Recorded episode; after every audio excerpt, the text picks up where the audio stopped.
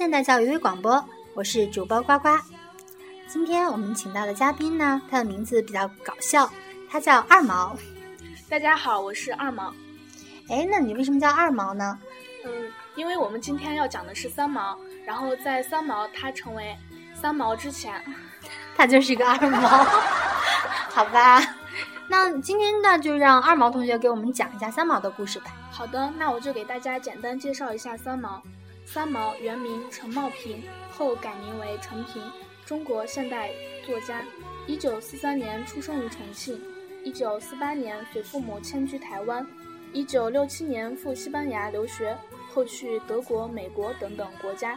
一九七三年定居于西属撒哈拉沙漠，和荷西结婚。一九八一年回台湾后，曾在文化大学任教。一九八四年辞去教职，而以写作、演讲为重心。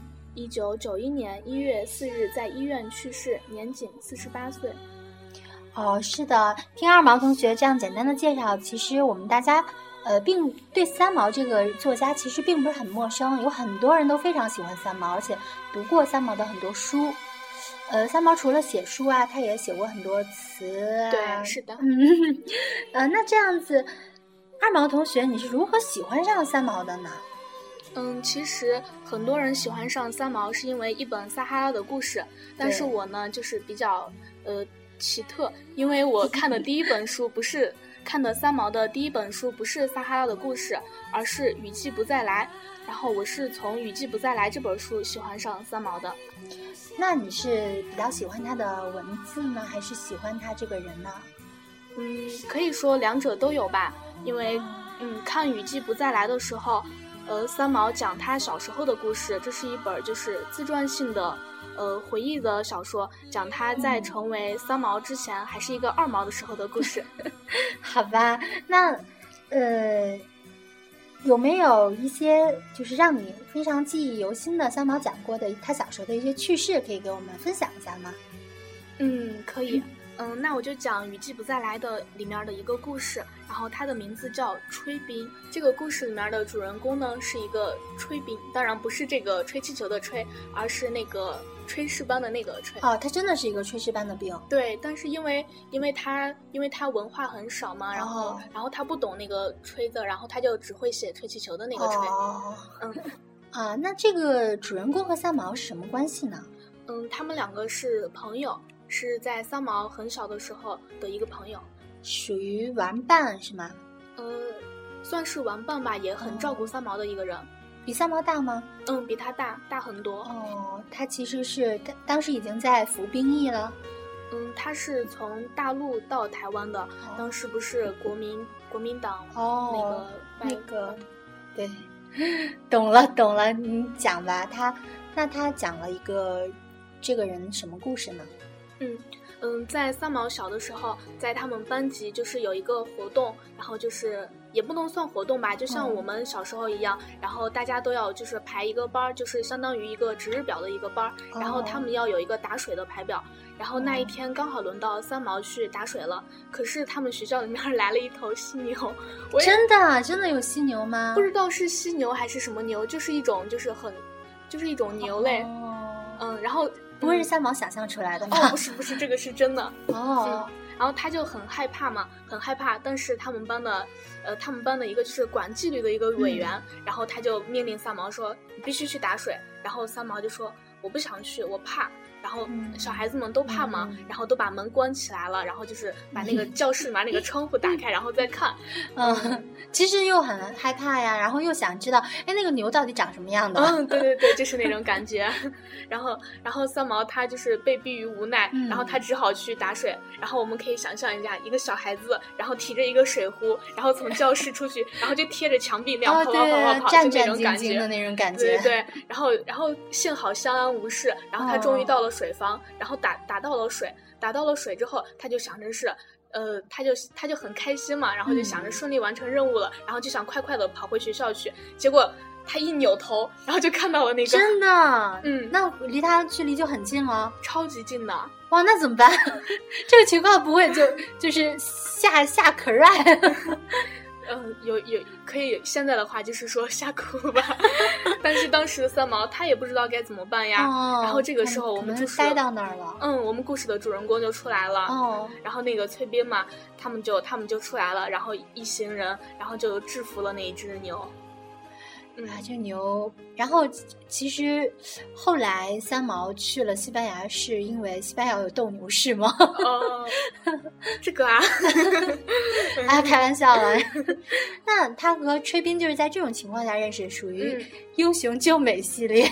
呃，也可以这么说吧。嗯，那后来呢？嗯，后来后来三毛就准备提着那个水壶，然后要往教室走，然后崔斌就很热心的帮他把水壶提到了教室里面，他们俩就这样结缘了。哇哦，那其实这个小事也很体现出三毛在那个年代其实应该，呃，也是一个很萌的小萝莉，会有会有大哥哥想要去帮助他，也不算大哥哥吧，就是大叔叔。哦，对，怪叔叔和小萝莉的故事。那嗯，其实三毛小的时候，呃，我也读了一些有关的资料。他小的时候其实也是，嗯，比较偏科严重的一个人。嗯，太严重了。他数学曾经就得过零分。是的，其实跟我差不多啊。我数学也不好。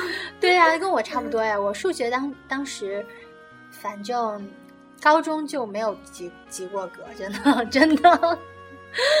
啊，握手握手，真的。那所以，我当时听到他其实数学很就是偏科严重的时候，其实我我倒没有他那种感觉，但是他可能是从小的时候就比较严重，所以还被老师什么画鸭蛋羞辱啊之类的，可能就造成了他性格一种多愁善感的一个性格伏笔啊。好多人是这么说的。对。然后我突然觉得，呀，是不是？萌妹子都是会有一种多愁善感，像女汉子数学不好也就不好了吧。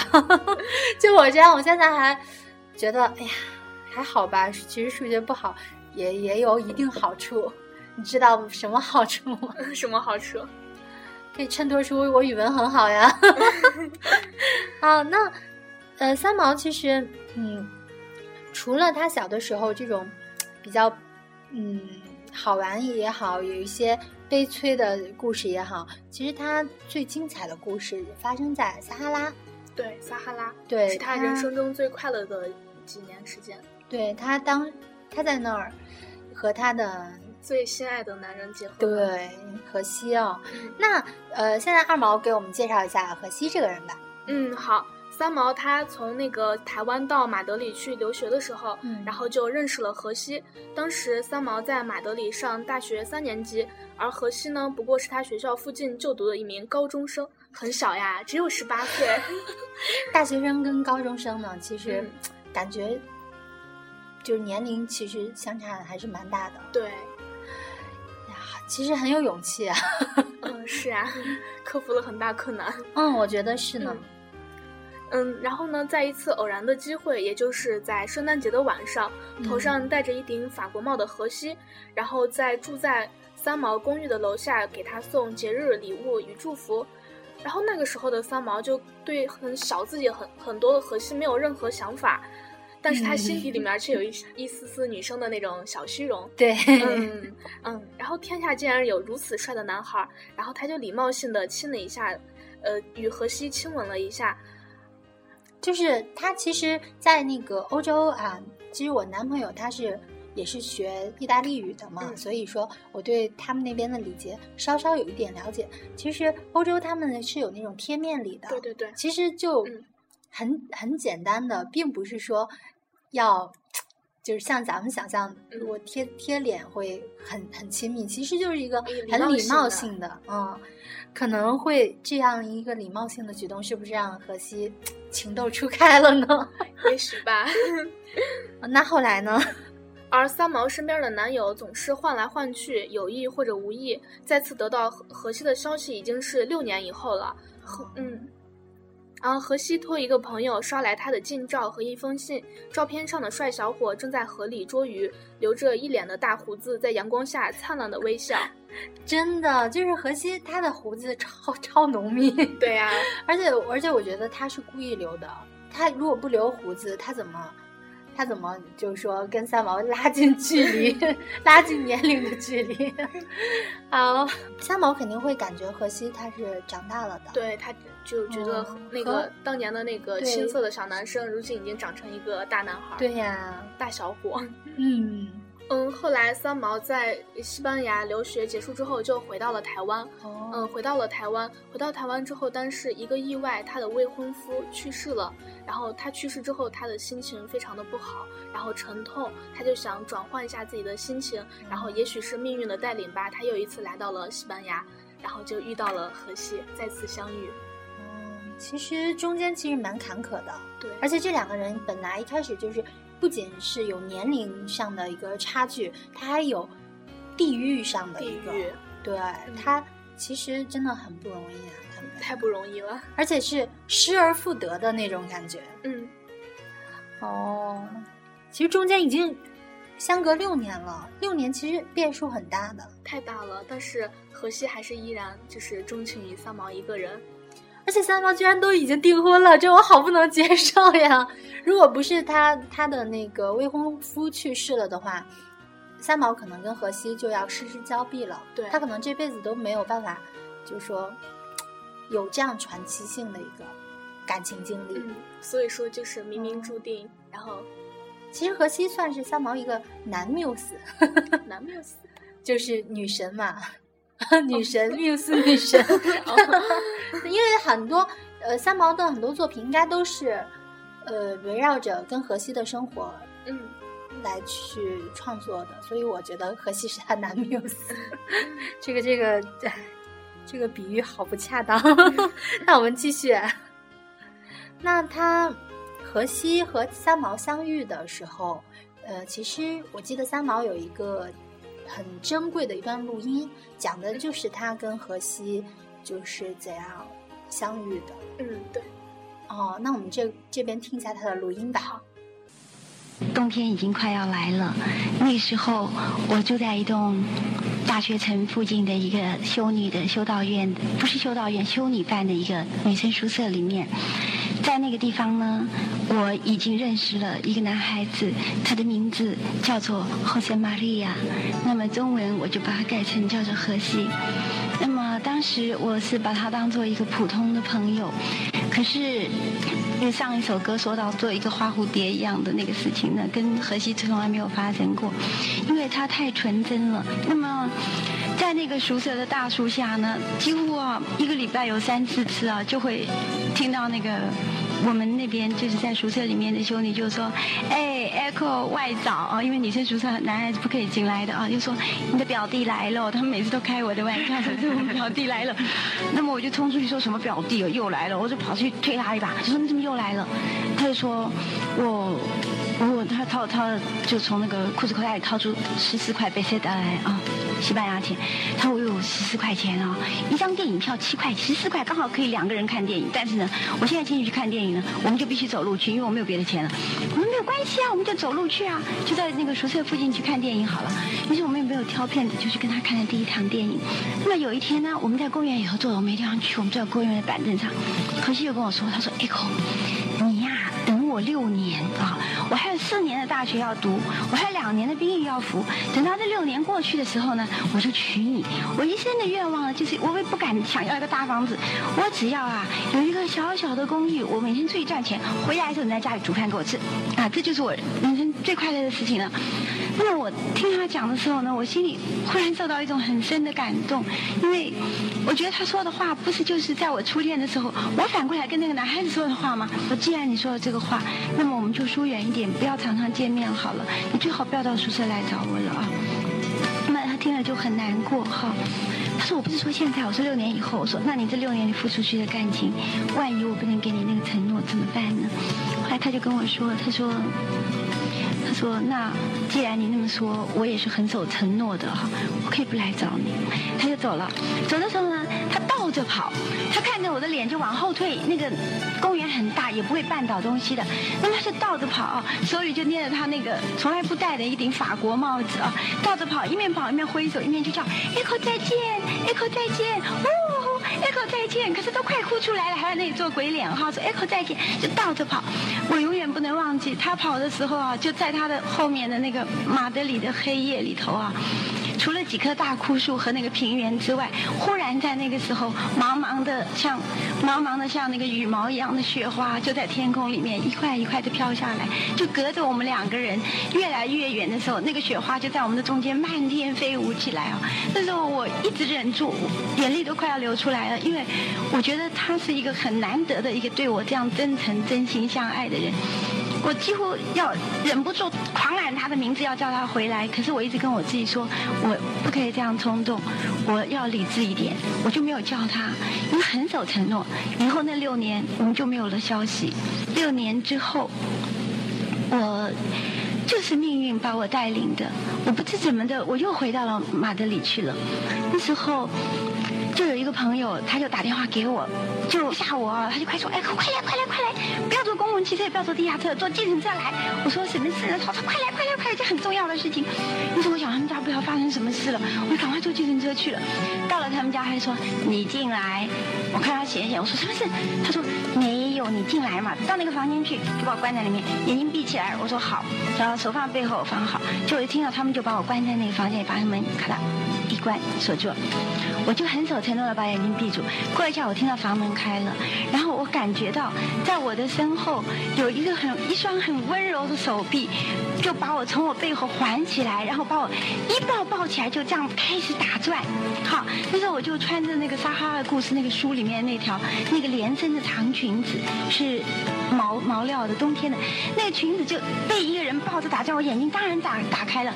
我一看的时候，又是一个长得高。大留了满脸大胡子的，当年的我的一个小朋友何西他回来了，我快乐的不得了，就尖叫起来了，就也是很快乐的拥抱他哈，亲吻他。那时候他长大了，恰好六年，于是他就跟我说，他说，来来来，到我家去。他家就在那个朋友的楼上，我家里没有人在，我说去干什么？他说我给你看一样东西，于是我就跟他上去了。刚上去的时候，走到他的房间里头的时候，他把门一推开哦，我发觉哦，满墙都是我放大的黑白照片，而我从来没有寄过照片给他。我就问他照片哪里来的，他说你寄给人家的嘛，我就去把他们的底片，把照片偷到照相馆里面去翻拍了，就把它放那么大。那么因为那个时候他们家是西西晒的，所以有百叶窗，因为年代。已经很久了，那个百叶窗把我的照片都弄成一条一条的，都发黄了。我看照片的时候，我再看到我眼前的这个人，我就觉得说，我还要谁呢？我这一生，嗯，我根本没有考虑到他比我小，还比我大，这不是一个问题了，在我们之间。所以那个时候，我很不是很冲动的，我非常理智的就问他说：“何西。”六年以前，你说你最大愿望就是要娶我。现在，如果我跟你说我要嫁给你，是不是太晚了？他说：“天哪！”他说：“一点也不晚。”他就快乐的不得了，他也流下了眼泪。那么，我们可以说是没有恋爱，我们就决定结婚了。一结婚，我们就就后来我们就去了沙漠，我们在沙漠里头结的婚。那么就是。今生是我的初恋，今世是我的婚姻。那么何西和我都是很老派的，就是说结了婚就是结了婚，先生就是先生，太太就是太太。那么其实我们的爱情是婚后才慢慢的开始。那么一年一年又一年，我觉得我虽然住在沙漠里，在他的身边，为什么我眼前看到的都是繁花似锦？那么我的歌词里面就有这样的句子，说花又开了。花开成海，海又升起，让水淹没啊！为什么看到那个沙漠里面有这样蔚蓝的海水啊？有这样的花？因为就是他在我的身边，所以那个时候呢，我就觉得说他是我生生世世的夫妻，以前的一切感情的纠缠、枝枝节节都不算了，我就变成这样纯洁的一个人，就是他的太太，这么纯洁的一个女人，就跟住了他。但那个时候呢，因为他做的工作很有危险性的，危险性。很高，所以我就一直跟他说：“我说你需要两个守望的天使，大概上帝已经派给你了。不过我还是要做你的天使，你要记住啊，我不在你身边的时候，你不要跟永恒去拔河哟。你做危险的事情的时候，你总叫我在旁边守着你啊。那么这样子呢，我们就是大概过了六年的夫妻生活。其实这段录音，我觉得啊就是任何一个女孩，如果遇到这种情况。”肯定都会，都会和荷西在一起，对不对？我觉得太感动了，真的。嗯，但是三毛他也是，就是内心有巨大的那种挣扎呀，然后可能就是那种情感的那种考虑，然后他最终就最终最终他们结婚还是在，呃，三毛与荷西去了撒哈拉沙漠之后才结婚的。是啊，那，呃，荷西是先三毛一步去的撒撒哈拉，撒哈拉。嗯，对，呃，三毛先告诉荷西他要去撒哈拉。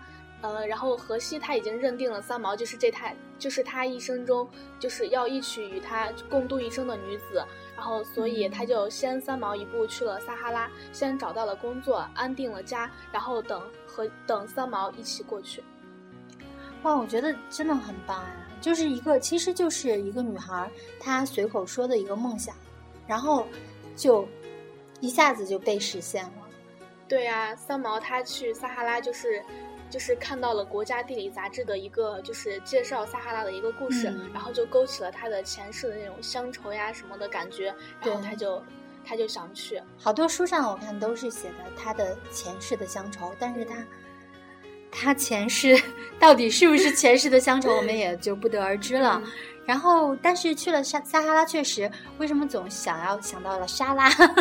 去去到了撒哈拉之后呢？嗯。其实对我们来讲，是一是一件很好的事儿，因为他留下了很多著作，都是描写撒哈拉的。其中呢，就有一个大家最广为人知的一个一本书吧，就叫《撒哈拉的故事》。对，那二毛给我们介绍一下吧。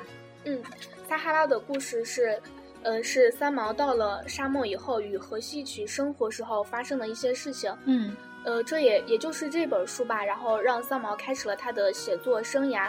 其实三毛当初他并不是就是想写想写书，他之所以把这些故事记录下来，是为了给家里的就是爸爸妈妈报平安，然后而写的这本书。然后爸爸妈妈征得了他的同意之后，将《撒哈拉的故事》这本书在台湾出版了，然后得到了很好的反响，然后从此就开始了三毛的写作之旅。其实是误打误撞的，就开启了一个作家的一个啊人生旅程。对，然后他确实是很有才华。嗯。他写的东西其实，当当时不管是不光是在，呃，台湾，应该是说整个华文界都是有一个热潮的。对，从台湾一直传到了大陆，然后风靡了当时的少女之心。对对对，然后，嗯，而且有一个词，它叫流浪文学，就是从。三毛开启的流浪文学，然后还有他的穿衣风格，然后也深受大家的喜欢，尤其就是大家所熟知的那种波西米亚那种风格，像长裙呀什么的。对对对，哇，其实真的能驾驭这种波西米亚风格的，好像也三毛非三毛莫属啊。反正现在看，我突然想起了，还想起了一个人，就也叫杨二车 男木。啊，其实其实我觉得他也还好。嗯，好像只有那种，那种眉眼是那那样子的女人，无法形容她很带那种冷艳的，还有一些魅惑的女人才能驾驭这种，而且需要长发。嗯，其实我对杨二车那姆不是很了解，但是其实我看了我看了一本杂志，我也不是很了解，我只是看到一本杂志上面有他的画，我觉得他俩。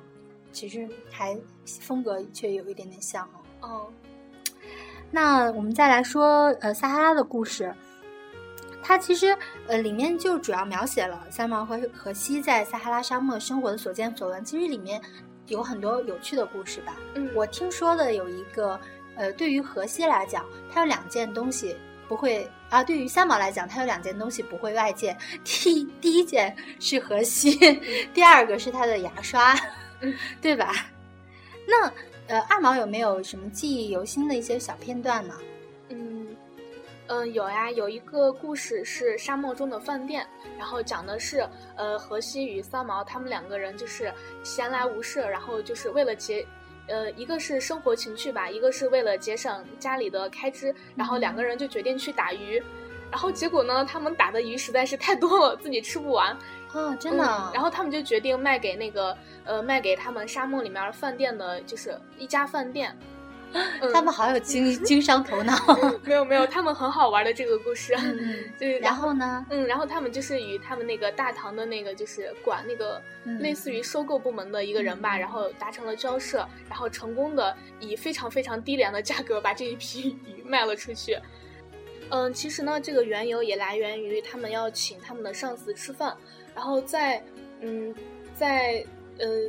在请上司吃饭的时候，他们就选了当地最著名的一家饭店，就是就是这个呃沙漠中的这家饭店，嗯，然后点了点了很多就是当时比较名贵的一些菜品，呃，其中呢有一道菜就是三毛他们 卖出去的鱼做成的，其实好搞笑呀，嗯，然后当那个当当当就是他们卖鱼，就是当嗯。买他们鱼的那个人见到了三毛与荷西，然后来用超过他们当初卖鱼五十倍的那个价钱来吃这顿饭的时候，然后那个人他就 惊呆了，真的就崩溃了。嗯，怎么会有这样的人啊？其实三毛和荷西，嗯，他们的故事，我我感觉，因为我也没有怎么读过啊，其实我感觉是一个挺有生活情趣的一个故事。包括我看到的资料，他们说。呃，三毛和荷西，他们用自己买来的一些木料去做，打造他们的家，对，然后把他们的家就打造成沙漠中一道风景，亮丽的风景，然后非常漂亮。嗯，当时还有记者专门去采访他们，真的，嗯，天啊，那真的是三毛，看来也是一个很有审美情趣的女人，对，非常懂生活的一个人，嗯。那当时就是荷西，他属于嗯潜水的工程师，对吧？嗯。然后三毛他是属于全职太太喽，全职太太。哦，因为三毛也说荷西比较传统嘛。嗯。可可能对。荷西他最大的愿望就是自己在外面上班，然后三毛当他的太太，然后每天一回家就能吃到三毛煮熟的热腾腾的饭。哇，真的特别好。那还有没有什么就是在撒哈拉发生的事儿呢？嗯，还有一件值得说的就是，呃，三毛偷看人家撒哈拉的人洗澡的一件故事。真的，撒哈拉，因为我的印象中沙漠是没有水的。对，沙漠里面没有水，在哪儿洗澡？他们洗一次澡非常非常的不容易啊。对呀，肯定的。嗯嗯嗯，三毛他就是。呃，因为当地的水资源比较珍贵嘛，然后人们在家里面是不可能洗澡的，只有去类似于现在的澡堂的一些地方吧。然后三毛当时花了在沙漠里面的那种钱币，好像是四十多少钱币，就是很贵很贵啊。然后就是为了偷看一下他们洗澡。三毛。如果自己洗一下，不就不就能看到了吗？对对对，他就是他就是花了那个钱，他进去，但是他不他不是为了洗澡而进去，他就是为了就是好奇，满足一下自己的那个好奇心。哦，其实三毛真的就是内心像一个小姑娘一样，嗯，充满了好奇，太可爱了。嗯，那其实说到了他这些非常呃精彩、非常动人的一些故事之后呢，嗯。其实我们也也要给大家讲一下，呃，荷西去世的这段非常悲伤的故事，因为这个和三毛一生的命运来讲，就是他的一个属于转折点吧。对，也是人生最重大的一个转折点吧。嗯嗯。在三在荷西去世以后，然后三毛他就非常痛苦，曾经一度想到要自杀，是他的朋友，他的朋友家人不断的鼓励他，然后让他就是重拾对生活的信心，然后就说是要坚强的活下去啊，然后你要是跟着荷西走了，爸爸妈妈怎么办呀？然后然后三毛他就是虽然就是很。非常非常喜欢荷西，但是他也理智的考虑了一下，觉得自己就不能这么轻率的就走掉。对对，荷西去世，三毛给他就是守灵啊这段，嗯，也是有录音的，好，我们可以听一下录音。那么最后呢，他有一天我跟他讲过，他如果说是玩潜水的时候，我一定要在岸上等，我岸上等他就不会有问题，因为他出过好几次问题，都是我不在他身边的时候。那么我也有一点迷信，我总觉得说我是他守望的天使，所以在这个歌词里面就说了，不是跟你说过三次了吗？我是你的天使啊。那么最后呢，他出事了，当他的尸体被打捞出来的时候，呃，正是中秋节啊，那时候日已尽潮水退去，皓月。当空的夜晚，交出了再不能看我、再不能说话的你。他是这样被我们打捞起来的，然后放到那个小岛的墓园的旁边的一个小房间里头去。那么这是一件很奇怪的事情。我去看他的时候，我已经是半疯了。人家跟我说是他，我说。不是他，我不相信，我一定要看见了？他，我才相信。他们说那你去看，你要勇敢。我说好。后来走到那个房间门口的时候，我就把陪我去的朋友都挡在门外。我说如果是他的话，那么这是我们夫妻的最后一个晚上，我要跟他守灵了。你们不要进来，让我跟他们在一起。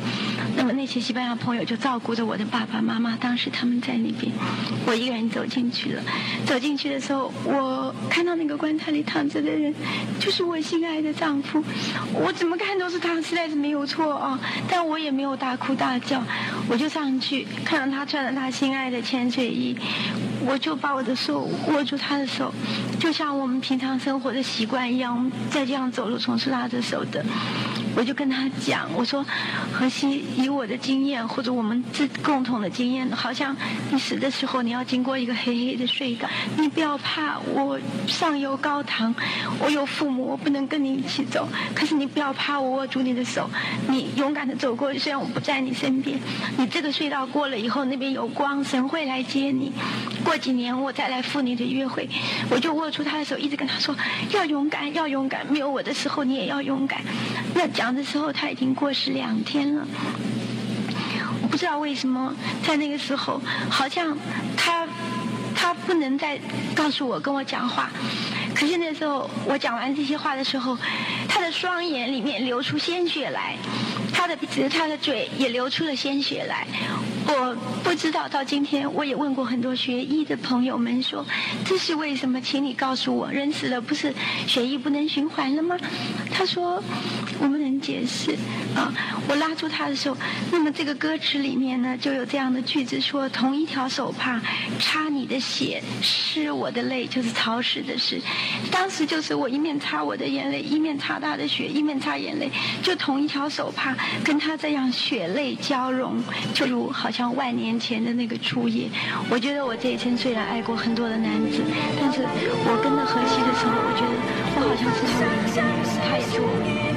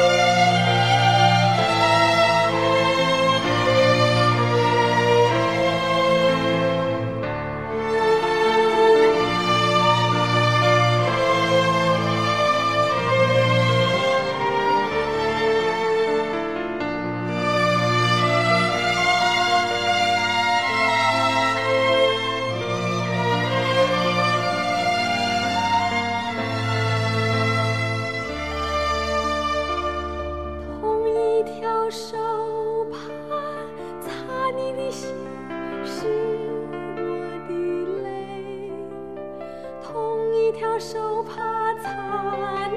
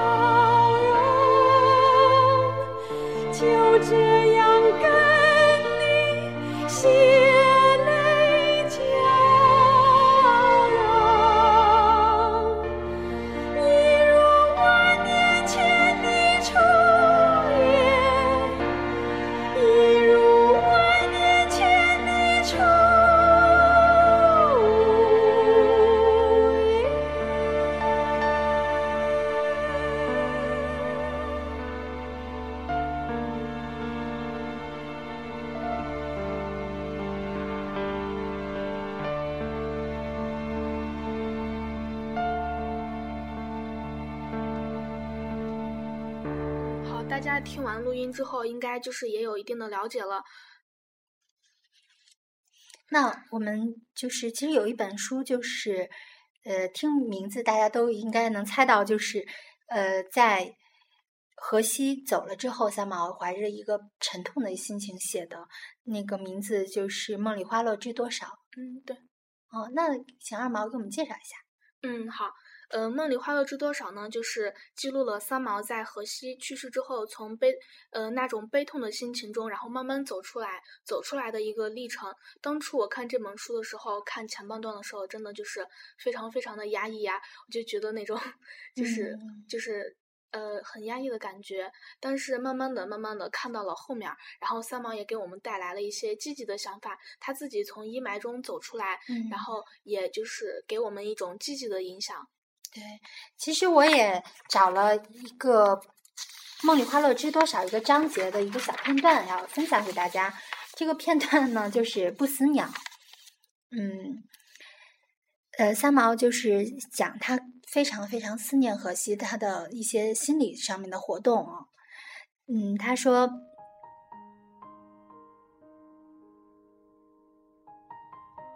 许多个夜晚，许多次午夜梦回的时候，我躲在黑暗里，思念荷西，几成疯狂。相思像虫一样的慢慢啃着我的身体，直到我成为一个空空茫茫的大洞。夜是那样的长，那么的黑，窗外的雨是我心里的泪，永远没有滴完的一天。我总是在想荷西，总是又在心头里自言自语：感谢上天，今日活着的是我，痛着的也是我。如果叫荷西来忍受这一分又一分钟的长夜，那我是万万不肯的。幸好这些都没有轮到他。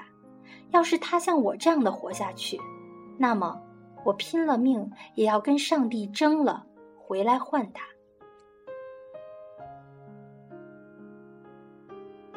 天哪，呱呱读的实在是太好了，让我想到了当初看《梦里花落知多少》的时候的那种哦感觉。确实，我也是有这种感情，我才把它就是读出来这种感觉。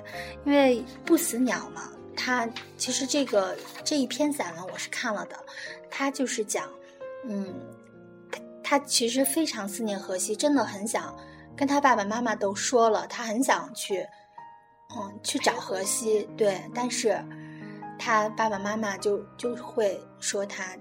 他妈会告诉他：“你再试一试，再活下去。”但他他爸呢就比较激动了，就是就说：“你你既然这么无情，你想我们养了半辈，把你养大了，然后你就要这样抛弃我们，所以他真的不能死，所以他可能会把自己想象成一个不死鸟嗯，对。啊。这这段其实也是我个人很喜欢的。那么除了这个《梦里花落知多少》是是他在呃荷西去世之后写的，还有一个书叫呃《万水千山走遍》。嗯，这本书就是非常推荐大家去看的一本书。嗯，这本书自台湾就，这本书是三毛返回台湾之后，嗯然后呃，台湾的一些出版商看看到了三毛以前写的写的故事，就是嗯撒哈拉的故事呀，梦里花落知多少，觉得他是一个非常有才能的一个作家，然后就赞助了他一次中南美的一个旅行，然后这本书里面就记录了他的旅行的一些经历、一些见闻。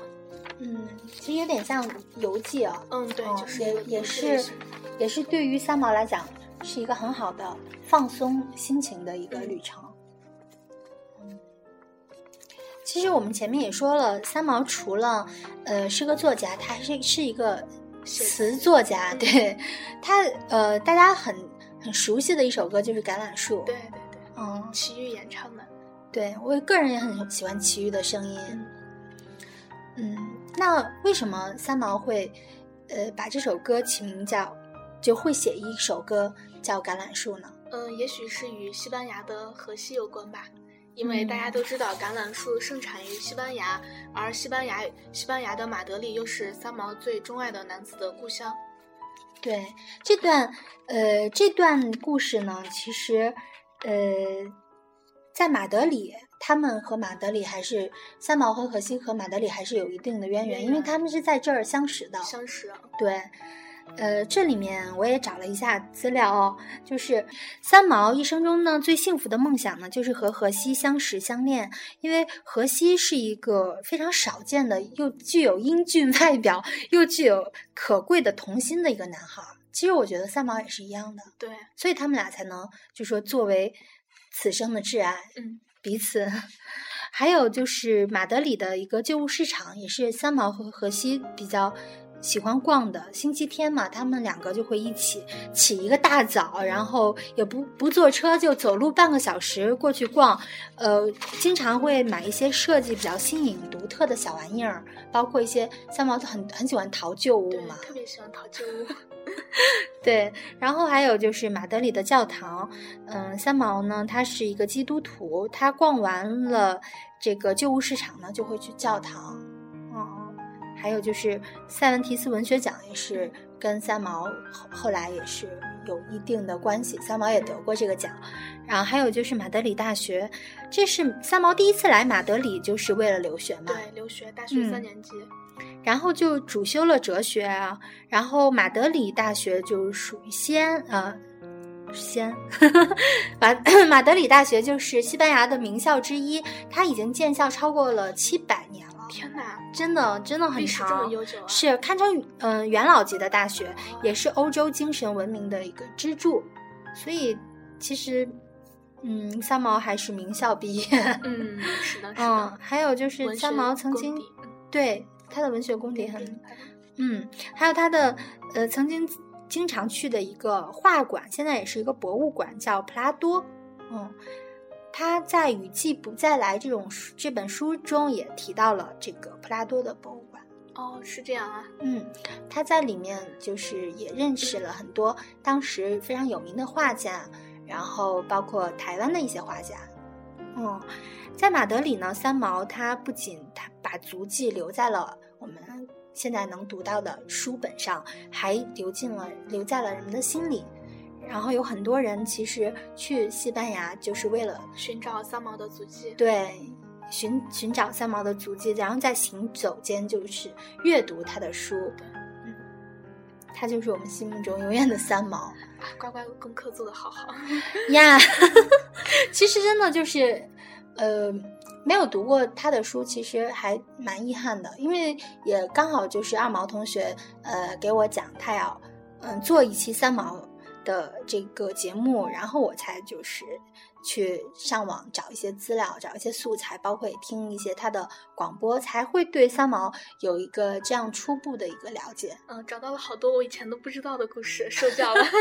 没有了，没有了。但是呃，其实找到了之后，我觉得我真的也喜欢上了三毛，会会有这种 对，会有这种感觉，因为可能每个女孩的心里，她不光是想要求一个呃安稳的一个家庭，他也有一个流浪的梦想，很想去流浪。呃一场说走就走的旅行。啊，除了说走就走的旅行，还有一种能有两个人一起的旅行，两个人，而且这个人真的嗯是不离不弃。嗯，很浪漫。嗯，呀，那我们继续来讲一讲三毛曾经做过的一些呃歌，除了《橄榄树》，其实还有一张那个由滚石唱片发行的专辑叫《回回声》声。嗯，嗯，这个专辑呢，就是可以说是三毛的一个传记音乐，里面讲了三毛半生的故事，是他亲笔写下的十二首歌词，非常推荐大家去听一下。嗯，然后这个专辑呢，最大的特色呢，就是由齐豫和潘潘越云，呃，联袂演演唱哦。嗯。然后，其实这首这个专辑值得一提的地方还有一个，就是它是由滚石唱片，呃，首张从日本引进过来的一个镭射唱片。这个你有没有听过？这个我不知道啊。嗯，它是第一张镭射唱片，就是鼻祖啊。对对对，就也就是说镭射唱片的鼻祖。嗯。所以，所以对这个专辑其实蛮值得大家去听一下的。嗯，而且这专辑不仅回声嘛，大家知道三毛的对三毛的英文名叫 Echo 嘛，它其实就是希腊故事中的一个对一个女嗯民间的仙子对仙子，然后她其实和这个仙子的命运也有点像，嗯，仙子爱的那个男孩最后也是爱而不得，对，然后好像是溺溺水了，溺水了，然后他他爱的荷西也是最后沉在了。海里，哦，其实这这是巧合吗？悲伤的故事，这是巧合吗？所以他三毛去世了之后，没有化没有化成回声吗？其实其实他留留下了这些书呀，这些歌啦，其实也算是他的一种回声吧。嗯，可以让后人来追念他，回忆他。对，而且他已经他是九一年去世的嘛，对吧？然后他，他会就是这么长时间里，他还是人人们就是很多人津津乐道的一个一个作家，而且包括他的死，都是被后人所就是认为是一个谜。然后还有人专门写了一本书，然后来就是就是讨论那个三毛他去世的原因真相。对我看了大概的那本书是。呃，讲三毛其实不是自杀，他是被谋杀的。哦，也有这种说法。嗯，而且他自杀的原因大家都很好奇，因为他他是一个非常乐观，然后积极向上的人，就突然这么自杀了。很多人不相信他自杀，而且他的父母亲也不相信他自杀。他们他们说他当时是丝袜绕颈嘛，然后他他的丝袜其实没有就是很很勒着的感觉，其实是松着的。所以就不相信他会这样死，哇！他其实这样子真的是一个非常传奇的一生，连他的死也成了一个谜。对，连死都是谜。嗯，其实我最喜欢，我第一次就是说接触到三毛的作品的时候，其实是一首歌《滚滚红尘》哦。对，所以我们也要推荐一下这个电影。哦，嗯，这部电影是就是三毛他做编剧，然后讲的是，呃，当时的呃三十年代上海一个非常著名的一个女作家，然后她的名字叫张爱玲，讲的是张爱玲与与她的那个就是爱人胡兰成的胡兰成的一个故事。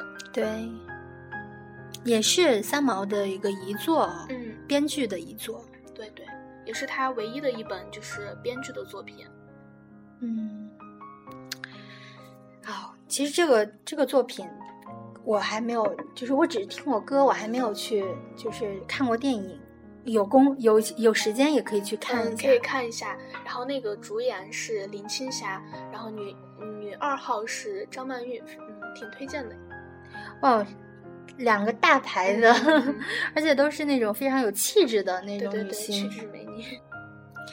那呃，其实三毛的这些作品，我们大家也就。基本上说到这儿了，而且我觉得，今天我们做这个节目的一个初衷，就是要把一个呃真实的三毛还原给大家。其实能看得出来，三毛其实对你的影响也有很多。你看过他的这么多作品，然后包括书啦、电影啦，也也听了音乐，所以他给你带来了什么样的影响呢？嗯，其实给我带来了就是一种非常正能量的一种影响。就是我讲一个小故事吧，嗯，就是就是我看《梦里花落知多少》的时候，是我上高中的时候，然后那个时候呢，就是跟我爸爸的关系不是很好，嗯，然后我们就是有一次争吵，然后完了之后就冷战，就一直在冷战。然后就是我是那种就是生了气，然后就会就不愿意主动跟他说话。然后我爸爸嘛肯定也是那种好面子啊，然后就觉得应该我先主动跟他说话。然后我们两个就一直在冷战冷战。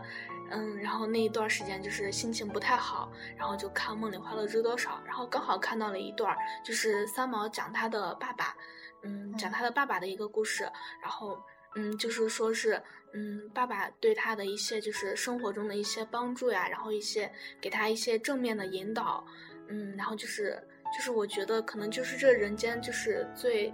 最大的一种爱就是父母对孩子的爱，对，然后他们就是会不计报酬，然后不计。呃，什么也不管，然后就一心一意的就只为孩子付出。对。然后那个时候，那天晚上其实 一个晚上都没有睡，然后就把那些看完了。然后看完了之后，就是想了好多好多。然后我就决定第二天要给我爸打一个电话。然后，嗯，第二天打了一个电话。然后，嗯，当时我爸不是不在西安嘛，然后跟他打了一个电话。打完电话之后，然后我们就是关系就缓和了，然后又像以前一样。嗯，其实父母不会真正的生孩子的气，我也有过这种经历。当时我也是在高中的时候，然后跟也是跟我妈，那个时候就是我一直在想，我妈不会真正的生我气，不管我怎么样，她不会生我气，可能就有这种想法，所以我就把她给惹毛了。然后那一天她都没有吃饭，等我回家之后，我发现她没吃饭。之后对。然后我就知道他原来会真的生气，而且他在我越大的时候，他越来越像孩子一样，他真的需要我去去照顾他，而不是不再是他一味的来照顾我。嗯，对，不是我所有的错都都会他不不经心的这种就忘掉了，所以我就现在我说话什么讲话也要就是思考思考，对，不要不要就是很直接的去伤害他。对，也许就是因为我们这种，就是觉得自己最亲密的人不会生自己的气的这种想法，会有这种想法，但其实是不对的。其实越亲密的人，他会越在乎你对他的那个态度啊什么的。啊，这让我想到了一句话，啊，什么话？就是我们总是把最坏的脾气留给了最亲密的人。嗯，对我，我真的，其实，在外面来讲，算是一个脾气很好的人，但是跟自己的父母的时候。可能就没有那么好的脾气。哎，看来我要反思一下。对，我觉得，我觉得可能一本书对一个人的影响其实是无形的，在无在无形当中，它会改变人很多，一个潜移默化的一个过程。对啊，那我们今天的节目就差不多到这里了。啊，好快呀！是，就是在聊天，在不 不知不觉当中就这样就过了呢。而且，我觉得确实非常感谢二毛同学给我们介绍了这么多有关三宝的东西。也谢谢呱呱。啊，没有没有，我确实觉得，嗯，真的介绍的很很全面，而且我也学到了很多东西。没有啦，还有好多。嗯，而且非常感谢二毛同学借给我的这两本书，我一定把它好好看。嗯，那好，那也希望就是说。听我们广播的同学可以，嗯，真正的喜欢上三毛这个作家，然后去呃品读一下他的作品。嗯嗯，那好，那大家再见喽！嗯，大家再见。